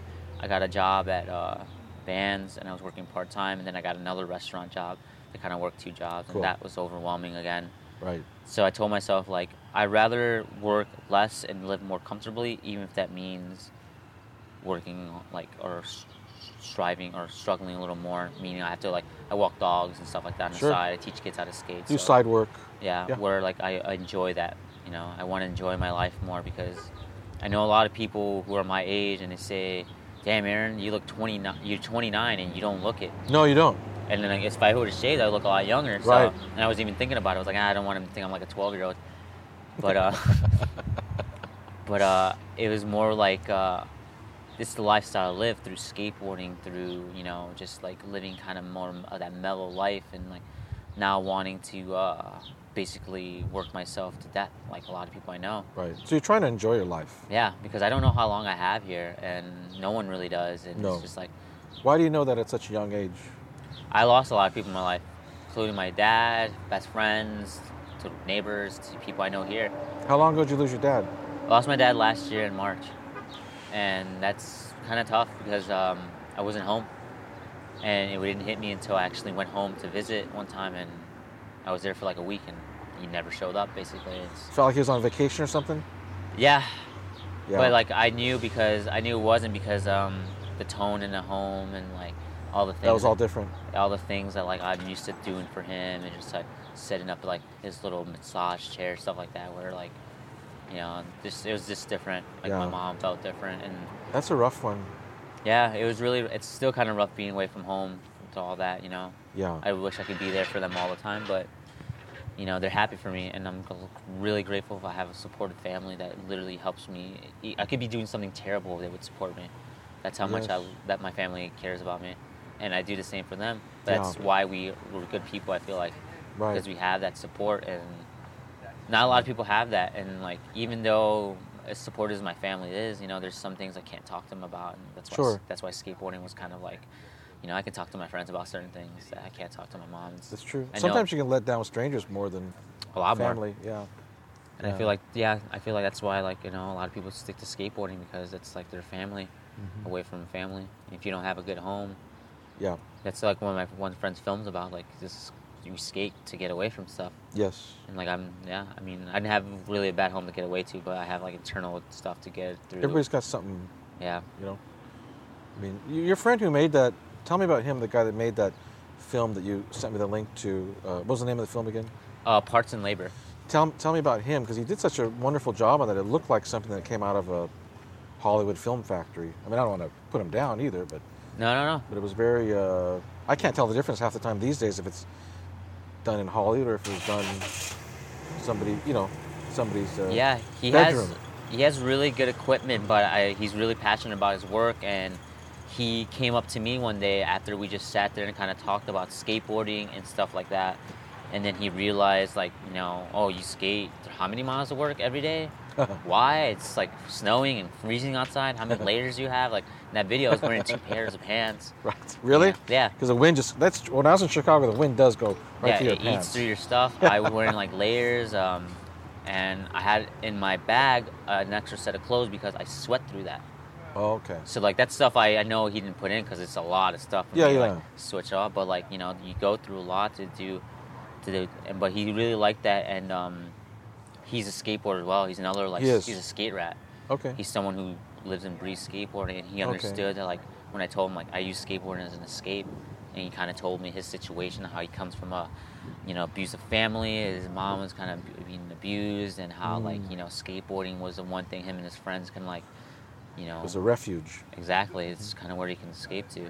Wow. And so when I meet people who are passionate about, like, you know, stuff like this, kind of, I see you feel like I am passionate about, you know, skateboarding and people's lives and what we all go through. Right. I kind of open up more, and I kind of, like, you know, I want to help. So right. like contribute to that. Exactly. So like he told me about this, like, I'd be glad to, stuff like that. So like, you know, he told me it's gonna be kind of tedious, you know, like in your room, like we're gonna no one makes a noise. Yeah. Like, it was crazy. Like, my roommates are kind of weirded out because I just met these guys, like, maybe 2 months ago, and I just moved in. And now they have this guy with professional equipment closing off the living room, and, like, no one can make a noise. Every time you made a noise, he would look, and, like, you know, he's sometimes, like, they shoot it from different angles. Yeah, and he was, like, literally just panning and And then the whole drone thing, it was, like, it's pretty cool. Yeah. But it's, like, I don't know. I he's a really, really, really interesting guy, and I mean, not to kind of like push. I mean, to push his film, everyone should go watch "Minding the Gap." It's on Hulu. It's actually got nominated for I think Academy Award. Cool. And but yeah, like, it's a really interesting video, and especially for people who don't skateboard, I feel like it's a way for people to understand why skateboarders are the way they are. Right. We're not necessarily like punks, rebellious that want to be that way. It's just everyone has a story, and behind every smile, there's something dark. And I feel like, so like, just because like your friend's really cool and he's really good at skateboarding, there's something more to him than that, you know. So there's more. Okay, so there's more. When you see a skater, there's more there than what you just see in front of you. Definitely. I actually, all my friends at Vans, like all my coworkers, they become really close friends, and I film them skateboarding, and I show people them skateboarding because one of my friends, Matt, he's so good at skateboarding, and his style is just basically like a professional. It's just like you see him land everything. It's like, wow, it's so graceful. Okay. But he sometimes has a problem, you know, with people. People look at him differently. People see him like, oh, this guy's a tough ass and this and that. You don't realize. Sensitive. Yeah, like you don't realize this guy is fucking amazing at skateboarding. He's the way he is because of skateboarding. You know, he puts a lot of passion and soul into skating. So when you give him a hard time about skateboarding or going into the skate park he loves, there's a reason why he acts out. Right. You don't understand because you just don't know yet. So people are just judging him on the surface. Yeah, you know, or like the initial. Like, why you give me a hard time? It's like, he cares. This is his home away from home. It's like if you went to my mom's house and started taking off your shoes and like putting your dirty feet on. Disrespecting. Yeah, it's like you can't. There's the rules, man, and it's like. I like seeing that in a lot of my friends and a lot of people I know that, like, hey, this guy's regular and stuff, but he's different. Right. Or even, like, let's say they'll meet your heroes. Sometimes some of my heroes are, like, you know, asses, and I kind of like knowing that. It's true. Because it's true, some of them are. It's just like, you know, I'd rather know that now because in any industry too. Yeah, I don't want to idolize you. Any movies or TV or skating, there's always some that you really thought you knew them, and they turn out to be kind of weird. Yeah, and it's kind of, or the people you don't think are going to turn out pretty cool, and then I'm like, wow, you're actually one of the coolest dudes ever. Right. Thought I was going to hate you, and then... Yeah, like always a Ben Schroeder. Like, he's an interesting guy, you know, he's gone through a lot. A lot of people don't like him because he's kind of, like, wild, but, like, sitting down talking to the guy, knows what he's gone through, like... Yeah. All right, man, like, I understand, like... He's one of my favorite skaters to watch. He's literally one... I've never seen him before watching that pool, and I feel like he's, like... They say that he's, like, a train wreck. Like, he's just, like, a loose train, just go. I mean, he seems to just pursue the bleeding edge of falling down, right? Isn't he just always trying to find some... Isn't he always just trying to find the hardest way to do a thing? Like, I'm either going to land on this, or I'm going to slam really hard, and, like... Yeah, there's no comfort. And, like, talking, so he deals with a lot. He tells me, like, he almost dies. He deals with seizures. He has back problems. But this guy, literally, every pool party shows up and skates. I know. Like, he shows up. He'll be there, what, day after tomorrow? Yeah. He'll be there day after tomorrow. And even if he gets last place, he's still going to be there. If he has to pop up... It'll still be one of the funnest things to watch at that thing. Like, one of my managers, we all kind of stress out when he goes there because he's kind of... Well, he breaks the rules, you know. He sometimes smokes there. He takes off his shirt. He goes to the emergency exit. But he can be unreasonable. Yeah, but he's a skateboarder, you know. So it's like, I mean, that's kind of where, like, this is weird. I work at an indoor skate park with rules. Yes. You know. Isn't that interesting? Yeah, it's very interesting because I have to kind of, like, bite my own tongue and go like, geez, I know, dude. I know. I want you to do whatever the fuck you want here, and I want you to be able to, like, live freely and just, like, be a skate rat. But I got a job. No, I know. Well, I mean, that's the kind that I was raised in, was privately owned skate parks. It was the same way. You know, when it's the city owned, that's different. Yeah, I'm more used to, like, people think, like, Fullerton skate park, where it's kind of like people do whatever you want there. It's kind of like, you know, people smoke. There's a whole world over there. Yeah, and that's my local skate park was like burned couches, skate over burned couches. The Birdhouse team remembers us because of that. Really? Yeah, they lived in an RV outside of our skate park for 30 days on a tour, and almost every other day we burned something and skated over it because we knew they liked it. So we're like, these guys are pros, they're cool, let's impress them. And, like, every day the fire department came, and until, like, one day they had a cop there, like, for a good, like, month. Oh, really? Just to stop it? Just to kind of, like, watch us, and because they're like, why are you guys burning things all the time? And it's like, and they're like, how do you get couches here? Like, because the skate park was next to the lake. When you got the couches, did you ever put them in the park and try to do, you know, tricks off them, foot plants or whatever, or did you straight to the burning? No, we always skated over everything.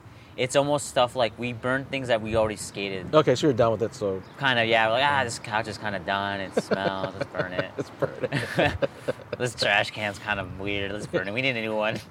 It's fun to burn things, isn't it? Yeah, we're kind of pyros, and it's like that lifestyle of skateboarding, I feel like, where it's just like, do what you're not supposed to do. Yeah.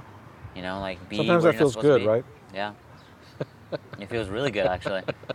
Kind of, and it's like, it's a good way to express yourself, you know, just like really just let out, because I feel like everyone in the world lives with tension and pent-up emotions, and I feel like everyone needs to find some little outlet, whether it's like, I don't know, like, hitting a beanbag with a bat, or, you know, drawing, or just like meditating. But I feel like it's very important for everyone out there to kind of find that outlet. It's okay to keep things in for an extent, I feel like. Right. Yeah, I don't necessarily feel like it's good to just blurt out everything you feel. No, not all the time. No. But, you know, there should be an extent. You gotta release that sponge eventually, and it can only soak up so much, and you just gotta. Yeah, it'll hurt you if you keep it in too long. Yeah, and I've been through that a lot, to where, like, there's times where, like, I stress so much and keep it in where I get twitches in my eye. Yes. And, like... It has to somehow come out, so it comes out physically. And, like, my friends would be like, why is your eye twitching? Like, I'm stressed. And once I let it out, it's all gone. Yeah. So it's like, I don't know, I feel like it's really important to, like, find something. And people may not even know it. Skateboarding may be that outlet. You know, I meet a lot of people who skate at, like, older ages or feel like, I could never be able to skate. Like, my roommate's one of them. She's, like... 25. You can pick it up at any age. Yeah, now she's like loving it, you know. Like, she's adapting to the culture. She follows every guy on Instagram, like every girl skater on Instagram. She like loves it. Yep. And it's like I've seen people pick it up like in their 50s and do great. I mean, do amazing things, you know. I mean, it's Yeah. It doesn't. There's no bad time to start skateboarding, in my opinion. In my experience. At all. Yeah, I feel like no, there's no time like the present. Yeah. If you feel like you want to do something, just try it. Don't wonder what if.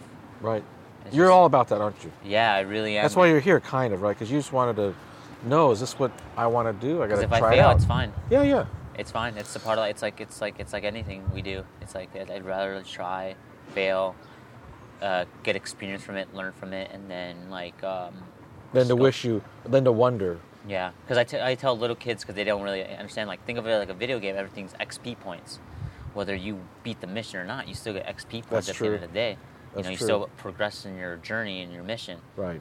You know, but if you win, of course you get a little extra. It's even better. But, yeah. Right. That's right. But it's like little things like that where like I try to break things down like that little to me where it's like anything where XP points to just little experiences where like I just, you know, anything, all the trials and tribulations I go through now are going to basically make me who I am 5 years ago. For sure. You just got out. Did you? Yeah, there's some papers right here. I just got out of AC. They said they'd give you a free coffee and donut here if you just get out. But there you go. Thank you, sir. God bless you. So do you feel on this podcast that you've made your mission? Do you feel like, is there something that you want to talk about that I haven't brought up? Or how do you feel?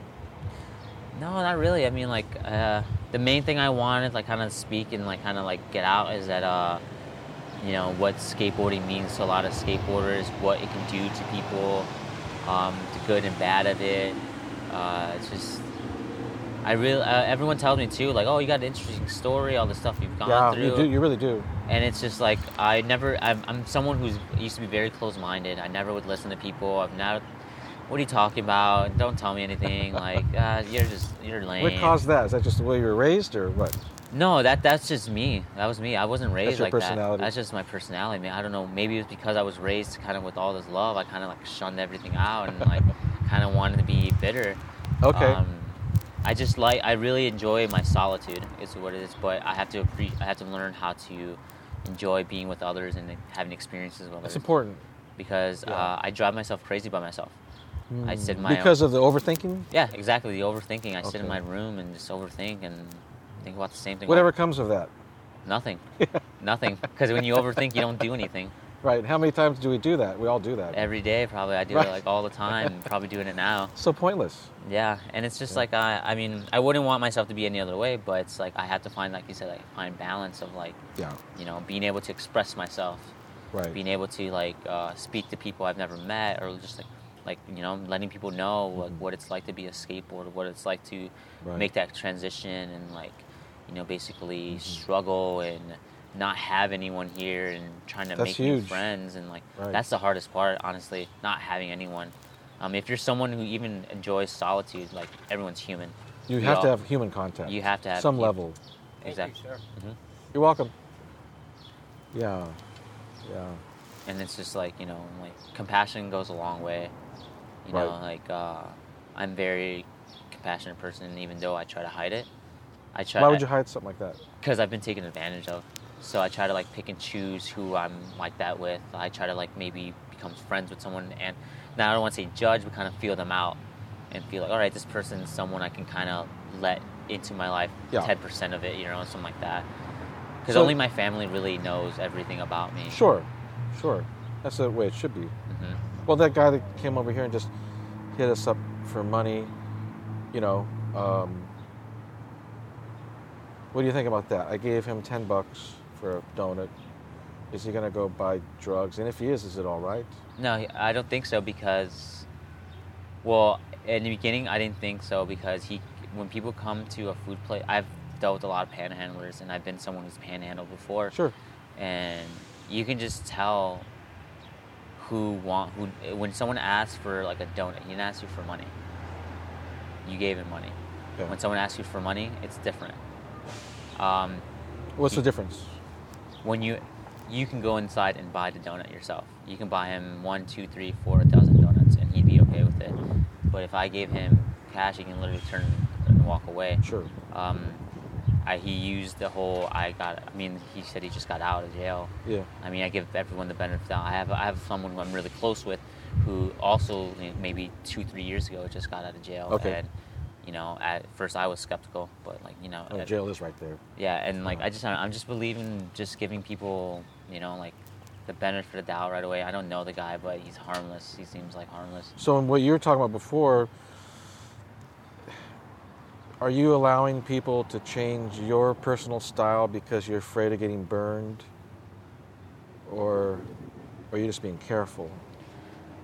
Maybe a little bit of both. I do feel like I have changed a little bit because of the things I've gone through, but I am being careful. But everyone changes, and I'm not the same I was when I was 14. I'm not the same when I was 3 years ago. I'm not going to be the same person I was 5 years from now. Right. So I feel like everything's just a learning experience, and not all change is bad, not all change is good. Yes. It's just a matter of how you change, and if I'm changing because I'm trying to please one person, I feel like that'd be bad, or trying to please people. Right. I'm changing because I'm trying to be happy with myself. I want a better quality of life. I don't want to live basically having people judge or feeling like people are judging me. I want to feel a little more carefree where I can say whatever I want to an extent, I don't want to offend anyone, but I want to be able to say anything I want. Right. And it's just I don't know. Speaking of that, how do you... You came out here, you thought about coming out here, you made that goal, you did it. What's on your mind, if anything, for the next 2 years or 5 years? I know one thing you want to do is get something bigger than a living space that's larger than where you're at. Yeah, exactly. So one of my things is I made a lot of connections through Vans and stuff like that, and I see what this company does for people who are really passionate about skateboarding. Yeah. I never thought in my wildest dreams I'd be working at the skate park, but now since I met that dream, I'm dreaming bigger of maybe working at several skate parks or doing something throughout the world, helping kids, because at Vans we do this stuff called Get On Board events, and where we kind of get... I think you've been to one or two where it's probably. I think girls get on board. Lizzie did one. Yeah, here, exactly. Where we help people basically introduce them to skateboarders, women primarily. Okay. We talked about doing those workshops maybe around the country or world, or just things like that, where skateboarding is growing so big right now, where I could spread this love and but make a living off of it. Sure. So it's that's kind of where I'm trying to work towards the next couple of years, where just kind of make. Grow in this industry, honestly make more money, but if that comes with it, but make more connections, meet more people, because I don't know everyone here, and honestly, everyone here knows somebody, and I don't know anybody, so it's I know Ronnie Krieger. Ronnie. He's older pro from Blind. Skates right around Orange, and he's someone where I never thought in a million years I'd meet him, but I meet him at the skate park, and he's literally like how I skate. When I think of how do you kind of skate? It's I'd probably skate like a Ronnie Krieger, ledges, tricks to manuals, tech kind of thing, a couple handrails here and there, up the stairs. That's what mainly flip my board, manual, grind, good flow, right? And you meet him and stuff like that. So when you meet your expectations and your goals, it's I kind of tell myself well, I talk to him a lot, and it's hey, what's what do you think is the next step and stuff like that, and just just being able to talk to someone who you've looked up to, and just knowing that it's possible to meet people out there that can help you, and it's I feel school isn't for everyone. Okay. There's people out there who can sit there and study for hours and that, and they're going to become doctors and et cetera. And there's some people who are just more charismatic and personable. And sometimes I feel it's not necessarily what you know, it's who you know. A lot of it is. And it's I feel I don't have a college degree. I just went to a community college for a random what is it? Did you get your associates? No, I just went for general studies, and I just your general ed. And then I just started skateboarding. And did you finish that your GED? Yeah. And it's then good. It's good. And then I just worked a lot, because that's kind of the Midwestern thing. You either go to school for 8 years or something like that, or 6 years, or make money later, or you just start working and making money now. Right. And I couldn't wait because my family couldn't wait. Right. So situation. I needed money now, so I would just work. Right. And like, yeah, it's just like different here because I don't know, like I really want to work hard, but I don't want to work hard at something I don't want to do the rest of my life. Yeah, you don't want to be extinguished like a match or something. Yeah. You don't want to be burned out like a piece of wood. I mean, you want to. I don't want to hate my job, too. You know? Yeah. I like my job. I like going. Find that balance. You know, I like getting up every day and knowing that, like, even You've been here for 2 years, Vans? Yeah, since almost 2 years, since last August. That's cool. It's really sick. It's like I really am grateful for all the people there, the opportunity they give us. It's really weird thinking a corporation actually looks out for you, you know, because a lot of people think like that. But like Vans is one of those companies where like they literally ask them like, "What do you want out of this?" And I never had any job ask me that. Right. What can I do to help you get to where you want? And it's just like, we're going to give you the tools. It's just up to you to show us that you can do it. Right. Which is like, to me, it's like, thank you. That's like awesome. If I'm someone who works hard and believes in hard work, right. I'm going to be, this is an opportunity of a lifetime. Right. You're basically going to open all these, you're basically going to crack every door for me. Right. And it's up to me to basically push through them and get through it. Right. So it's, I mean, like, you seem like the type of person that would take advantage of that. Yeah. And like, I just, you know, like, I feel like I owe it to my family a lot too, that, you know, moving out here, kind of like, in a way, leaving them, because I mean, I didn't leave them in a bad situation, but like my dad wasn't well either, you know, and like, yeah. We always talked about like, man, should I leave like now or like, you know, like, because it was inevitable. So like when I left, it was kind of like, I felt like I almost owe it to them to kind of like, not necessarily just be happy, but almost be successful in a way. And it's just like... help them along at some point. Exactly, yeah. You know, because like that's what I want to do eventually, not necessarily make a ton of money to do something for me, but be able to, if my sister needed $1,000, no problem. Right. You know what I mean? Right. Yeah. If, you know, anything happened, like, oh, her car payment, this and that, or if she wanted to come visit me, anything like that, you know, where it's like... That'd be wonderful. Exactly. Yeah. Where it's like, I don't need a extravagant home. I can have a little ranch style, one little level thing. Yeah. Anything, you know? Yeah. But, you know, it's just... I think you're going to do it.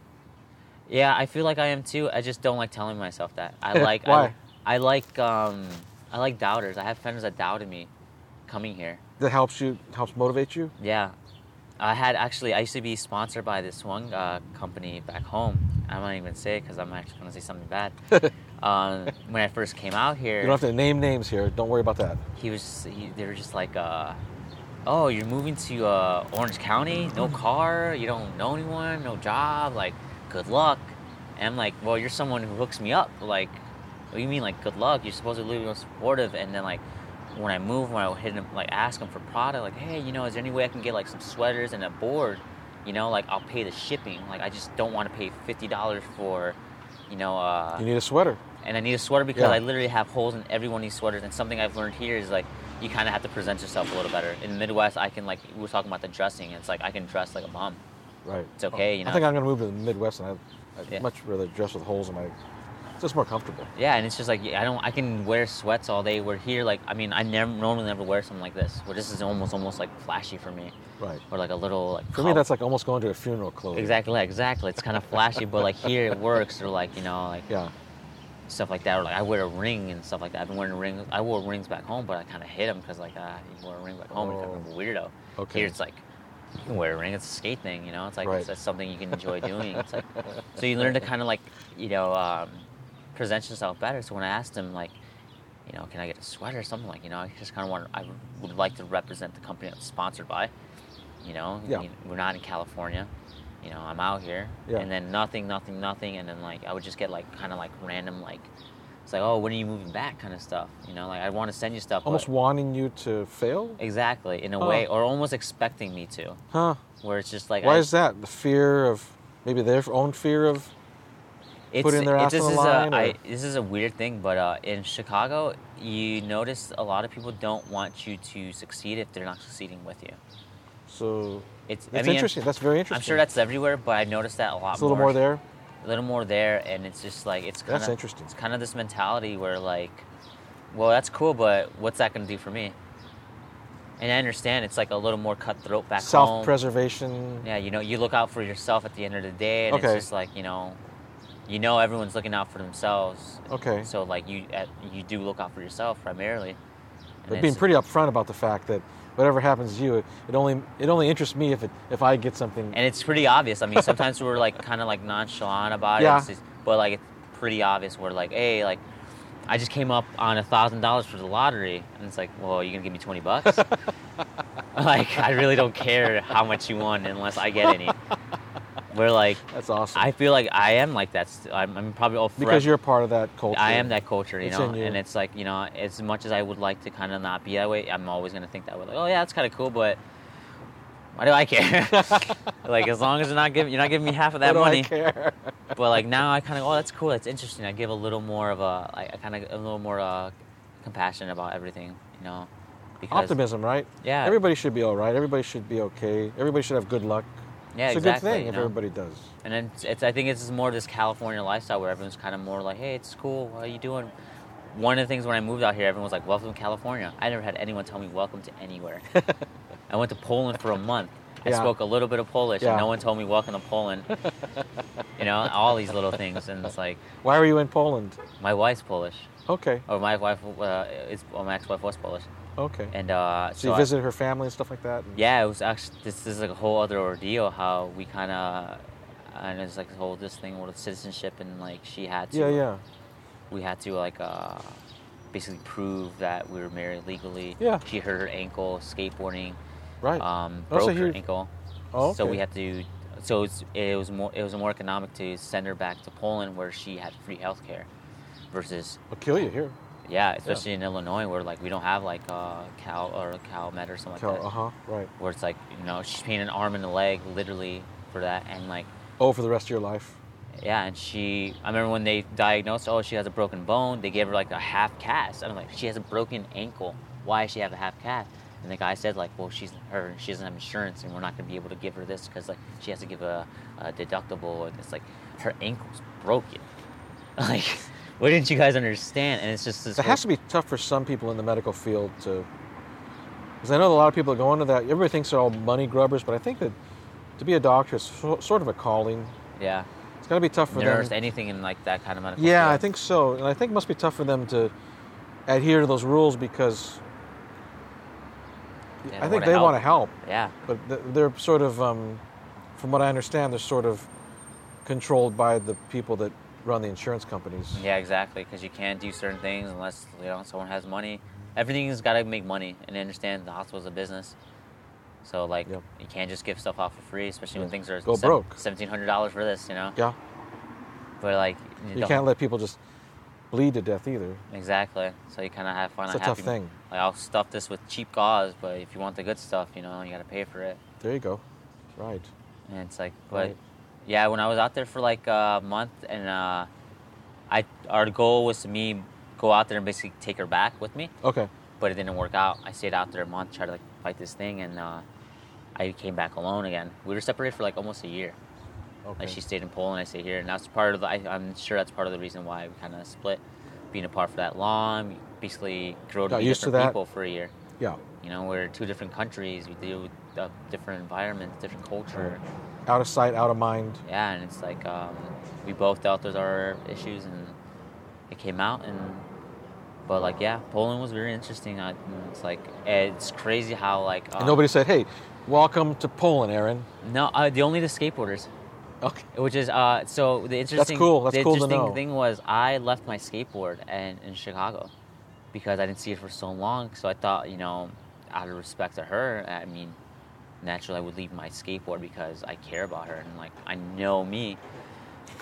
Skate. What does that mean? Everything's a skate spot. Okay. Everything. I'm like basically. So you've been off. I'm basically like a puppy with a bunch of puppies everywhere and food everywhere. It's distractions like, everywhere. Yeah, I just can't concentrate on one thing. So I figured like, you know, I'm gonna leave my board, a surprise her too. She's like, "Where's your board?" I was like, "I left it." She's kind of really excited about it, and then you know, we went to play basketball at this one basketball court because.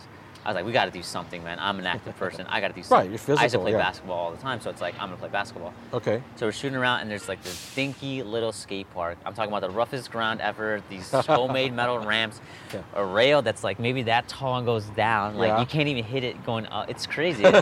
It's just insane. Yeah. And you see a couple kids skating, First 2 days, I would just watch him, kind of this and that. And she's like, she'll go ask him for a board. She realized, you got to go skate. She knows, right? Yeah. And then, so I asked one of the kids in, like, kind of broken Polish, you know, hey, how you doing, you know? And kind of pointed, I don't know, say, I can skate your board. I kind of pointed, like, can I, you know? Yeah. And he kind of kicked it over to me. Tiny board, like 7.75, right? Wow. At 8.3, so it's like... That's a huge change. Yeah, and I was like, I don't care, this is a board. So I'm like, it's been like a week since I've skated, maybe, because like I took a couple of days off before I came out here to kind of like, literally almost like prepare myself for not skating. Right. Because I feel like if I skated the day before I came out here, I'd be like hyped up to go skate in another country. And so like the kids skated, and the kid let me skate his board. Yeah. This older kid came by with a bigger board. Asked him, can I use this one? So she kind of helped me translate, like, oh, you know, I skated, this and that. I'm from the United States. And then one kid's like, oh, dude, welcome to Poland. I was like, that's funny. I haven't heard that. And then the next day, one of the kids actually made me, like, a board. Wow. Like, random parts. I'm talking about, like, an 8. It was a little better. It was put something together for you, huh? It was a little 8. The board was, like, pretty chewed up. But it was, like, I had something to skate. Something to ride, yeah. And, like, yeah. And then I remember there's one time when she was kind of ill. And the guys were like, hey, we're going to go like an hour away to this town and a skate park. Do you want to come with? Skate mission. And I was like, I looked at her. I was like, I'm going to say no. And she goes, go. She's like, how many times are you going to go to Poland and skate stuff? So like, she's for the most part, person. Sometimes supportive of me skateboarding. Yeah. Because I feel like I kind of just went through this too. No one's going to realize how important skateboarding is. And yeah. Even in relationships, like the girls I'm with, they realize it's like, wow, I'm not gonna be like that to him, like, you know, like, and I tell them like it's something that's been in my life for like 14 years. Yeah, you'd have to be in my life that long. Well, it's like dating a musician or dating, you know what I mean? They have this love of this other thing, and like they have to realize like I may not love you as much as I love, but that's like a different kind of love. That's a tough. Yeah. It's tough to hear, but it's like, I mean, I would understand if someone told me. Right. Because like, I mean, but you'd have to make a choice. Like, do I want to do this? Yeah. Right? But like, some people are used to being the center of the whole, you know? Yeah, that's where skateboarding kind of gets kind of tough, and I feel that's part of the, like, why my marriage kind of just went bad, because as much as I wanted to be a really good husband and skate less, I felt like I almost cut my life short being married and stopping what I wanted to do. So you kind of resented? Yeah, in a way where it's like, you know, I love being with her, and like still, like, you know, I'm not in love with her, but I still love her to this day, you know, because like she's a huge part of my life. Yeah. But like I know we resent each other because we both wanted to do things and... Felt the other held each other back. Exactly, because she wanted to move to Florida. I've never been to Florida. She's been there a bunch of times. My dream has always been to move to California, live by somewhat close to the beach and mountains, and like skate every day, and like just live the California lifestyle, acai bowls and avocados and stuff like that. Right. And I was ready to just be like, all right, cool, you know, let's whatever you want to do, just because like I don't know, I was happy where I was. You know, I was happy with someone, and but I kind of felt like I wasn't happy with myself because I was just happy being with someone, and so you were kind of incomplete. In a way? Where I felt like skateboarding was the one thing that made me feel whole. Like, that's the one thing I can do. Or like, you know, I can, like, leave after this and go skate and be completely happy. Right. Whether I land a trick or slam on and break my arm or something like that, you know? Well, you're a lucky person, because I think many people in this world don't have something that makes them feel that way. Yeah. I'm grateful for that. Yeah. You know, I mean... Yeah. Well... What else you got? You think that's it? You feel like you know me. I don't know if you've heard these, a lot of these, but I'm very informal. They start. Oh yeah. That's kind of how I like it. Yeah. That's kind of like it. It's more of like just conversation. Go with it. Right? It's real conversation. Yeah. I feel like we didn't script anything. Or anything. It's not like you sat here with questions and had interviews. You literally just asked me. I've never any of these. I've never ever had anything written down. I've been interviewed twice, like, about something like this, which is kind of cool. Well, it's kind of cool to say. Uh-huh. But everyone's always been kind of prepared with questions, which is like kind of almost feel like scripted. This is really cool because this feels more natural, more. I don't like to hear things that are that story, you know. Mm-hmm. Like I kind of get tired of Well, you see somebody who's a great actor, and then they They move you to tears, or they move you, they make you want to change your life. Then they become famous, and then all of a sudden, everything they do is the same act. Yeah. And almost in skateboarding, too, a little bit. Somebody's this great skater, and then they become a professional, and then almost everything's the same picture. Everything's the same contest. Everything's the same. They almost push themselves, and it's like, all right, this is like... They reach a certain thing. Like, almost plateau, yeah. And then I immediately, block that. Because to me, the only thing interesting is real stuff. I don't know if this is real or not, what we're doing, but it's as real as I could make it. Yeah. So. It's what we met or we talked 2-3 days ago. Yeah. Kind of on a whim and stuff like that. Right. I reached out to you, so it's not you prepared for this. And other people have, and I would never have talked to you unless I felt like there was something interesting to talk to you about. Yeah, and I felt just everyone's told me something, and I feel like I'm finally listening to people. So I feel like people say, tell your story, write a book. I'm not going to write a book because I don't have the patience for that. Maybe hire someone. Yeah. That'd be cool. But, I feel like there's a lot more to, skateboarding and everyone in general and just everything in life, whether it's, basketball, art, music, whatever your thing is. There's a lot more to people than what's out there. I like that point you make. Let's say this. Let's say... at some point in the future, we'll talk again, because I think you're a type of person that you're very articulate and you're very sensitive and you're listening. You say you don't listen. I don't know if did you say you listen or not, but you seem to really observe. I listen. I just don't necessarily take in everyone's stuff. But you seem to be kind of aware of all kinds of stuff around you and stuff like that, so it might be interesting to talk to you again at some point, in a year from now or whatever. Yeah, that'd be pretty cool. Or if something comes to mind for you, just hit me up, and then we'll have another conversation. Yeah. And so you're good? You're... Yeah, I feel really happy. If there's anything else you want to know. Just before we end, just say again where they can see the clip. Oh, so you can find the link on Parts and Labor, my friend Bing Liu's film, on my Instagram. It's AVESKATANA 999. Aves Katana. There's a crazy... It's kind of funny because what's that mean? It means "Hail Satan" in Latin, I put the K for skating.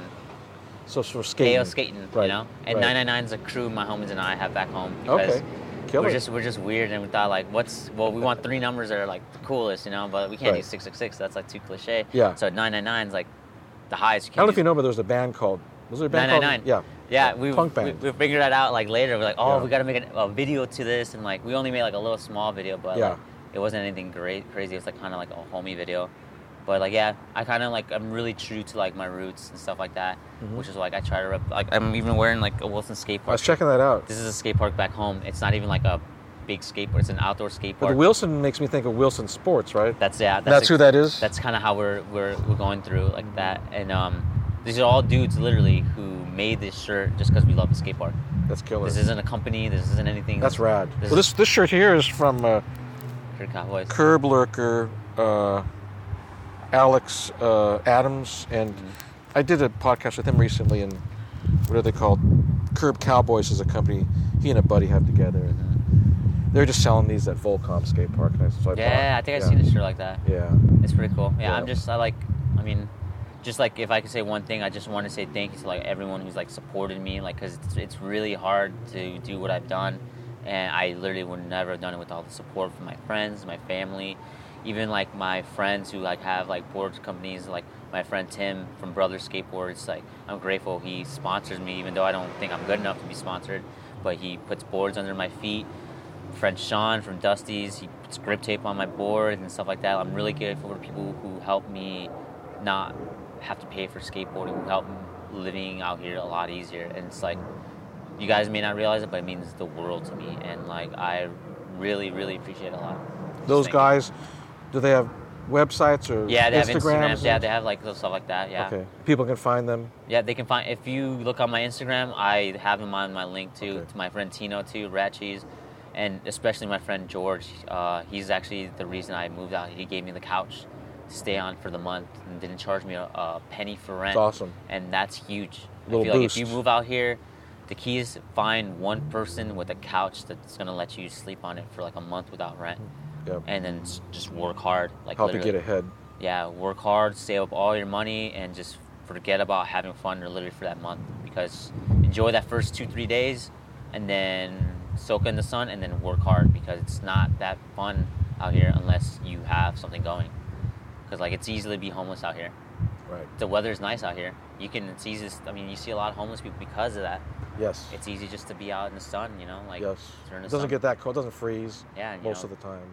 Where it's like, yeah, I don't ever want anyone I know to be in that situation. Right. Right. And if you ever want to crash out here, just let me know. Okay, that's it. Thank you, man. I really appreciate it. Oh, thank you.